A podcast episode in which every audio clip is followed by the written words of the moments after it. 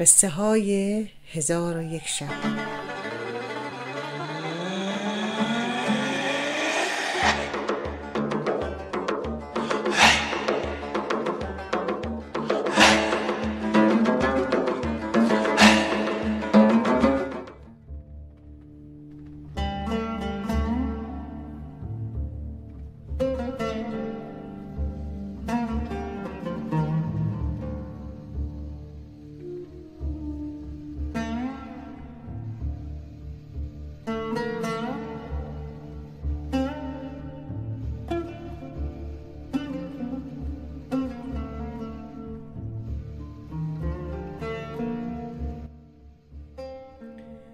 اما ای ملک جوانبخت چنین حکایت کردند که امیری از عمرای سرزمین پارس که سنباد نام داشت عاشق نخجیر و شیفته شکار بود و ایام تفریح و تفرج را در شکارگاه های مختلف سرزمین پارس سپری می کرد و به سید و شکار می پرداخت. سنباد در کار نخجیر و شکار حیوانات شکاربا شاهین را بسیار دوست داشت. از این رو شاهینی بی نظیر و یگانه و دست پرورده برای خود داشت که نظیرش را در جهان آن روز کس نداشت.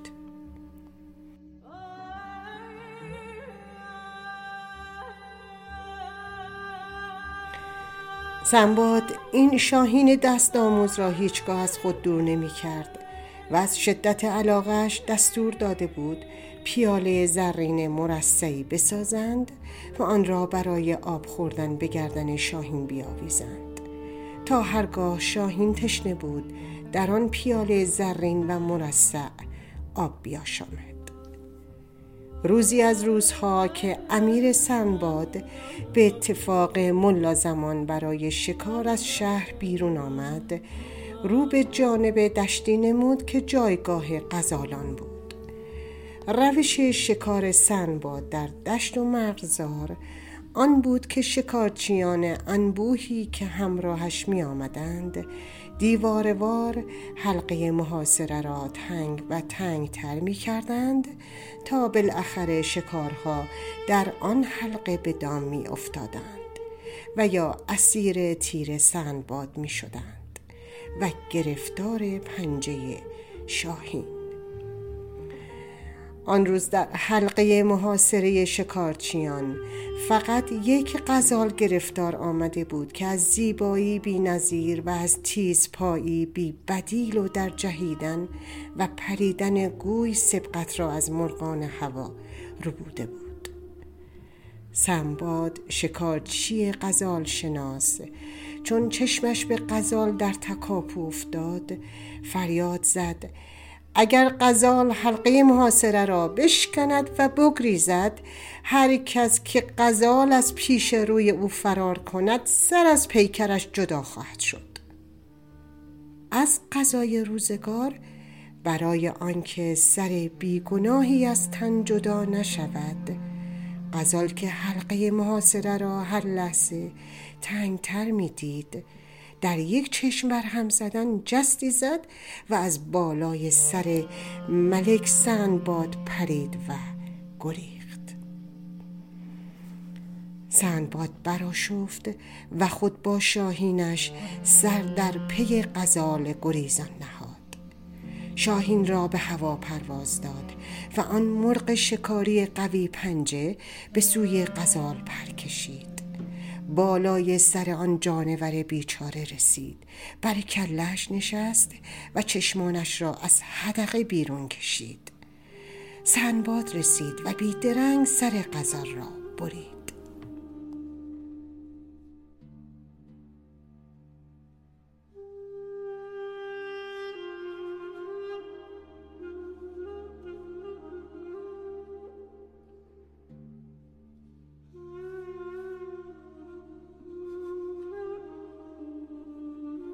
سنباد خسته و تشنه دنبال نهر آب و چشمه می گشت و یا سایبانی که لختی زیر آن سایه بیاساید که در آن میان درختی دید به زیر سایه درخت رفت و نشست که متوجه شد از لای برگ های درخت قطر قطر آبی می چکد. سنباد جام زرین را از گردن شاهین باز کرد و به زیر آن قطرات گرفت. چون جام تا نیمه پر شد قصد نوشیدن کرد که شاهین با بال به دست امیر زد و جام از دست وی افتاد. سنباد آن کار را چند بار تکرار کرد.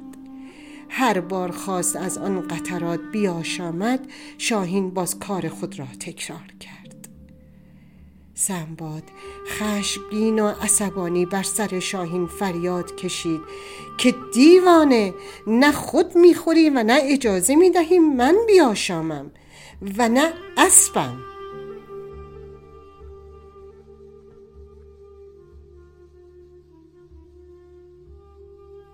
پس سزای جسارت خود را ببین که تیغ از نیام برکشید و پرهای پرقدرت شاهین را برید.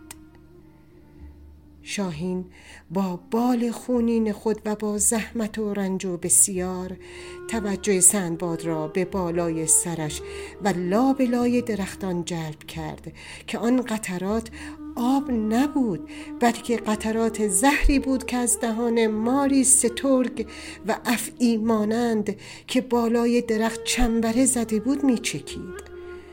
آنجا بود که سنباد پی به هوش و فداکاری شاهین دست آموز خود برد. اما چه فایده که شاهین پر بریده از حال رفته بود؟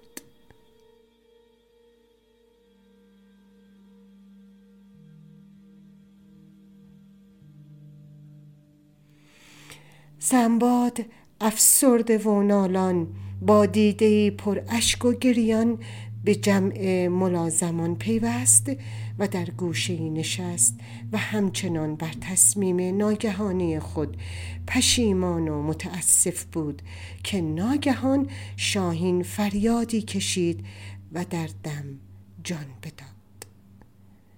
آن فریاد شاهین گویی همان ناله بود که از حلقوم غزال آن لحظه که شاهین چشمانش را از حدقه در می آورد به در آمد. سنباد مانده بود که آن ناله از حلقوم شاهین در آمده یا از همان غزال سربریده است که دوباره می شنود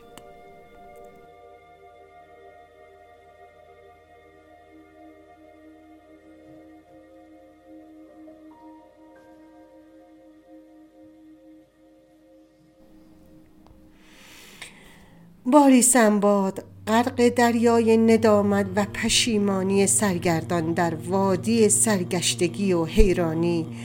بدون آنکه با کسی حرف بزند سر در گریبان به قصر خیش رفت و مدتها در سرای را به روی خود بست و با هیچ کس هم کلام نشد.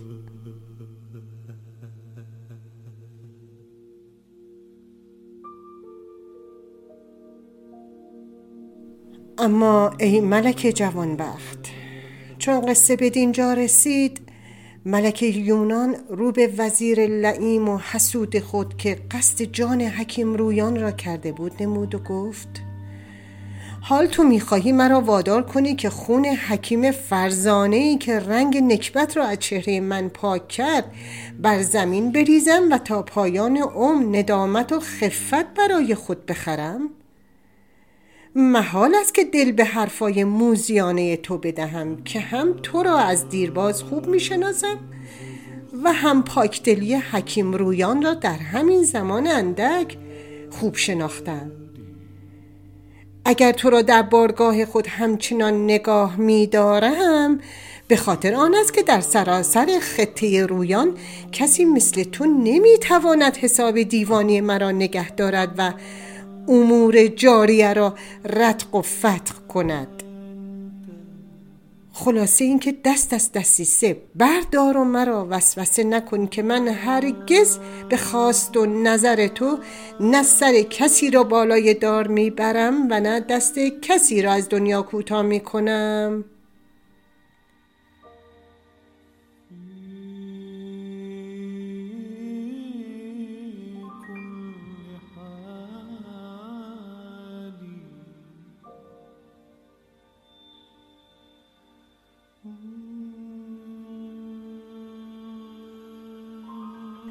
اما آن وزیر لعیم بعد از شنیدن داستان سنباد و امر ملک یونان که دستور به ترک او از آن مکان داده بود باز ایستاد و پافشاری کرد و گفت ای امیر آنچه می‌گویم فقط از سر مسلحت است و کار حکیم رویان پزشکی و درمان است و حرفه من امور دیوانی.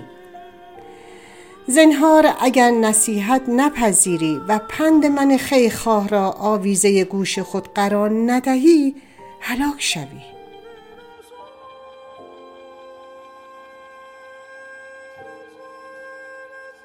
هر کس نصیحت بپذیرد رستگار است. و هر کس نپذیرد در چنگال مرگ گرفتار. ای ملک یونان مگر حکایت وزیر و پسر پادشاه را نمیدانی؟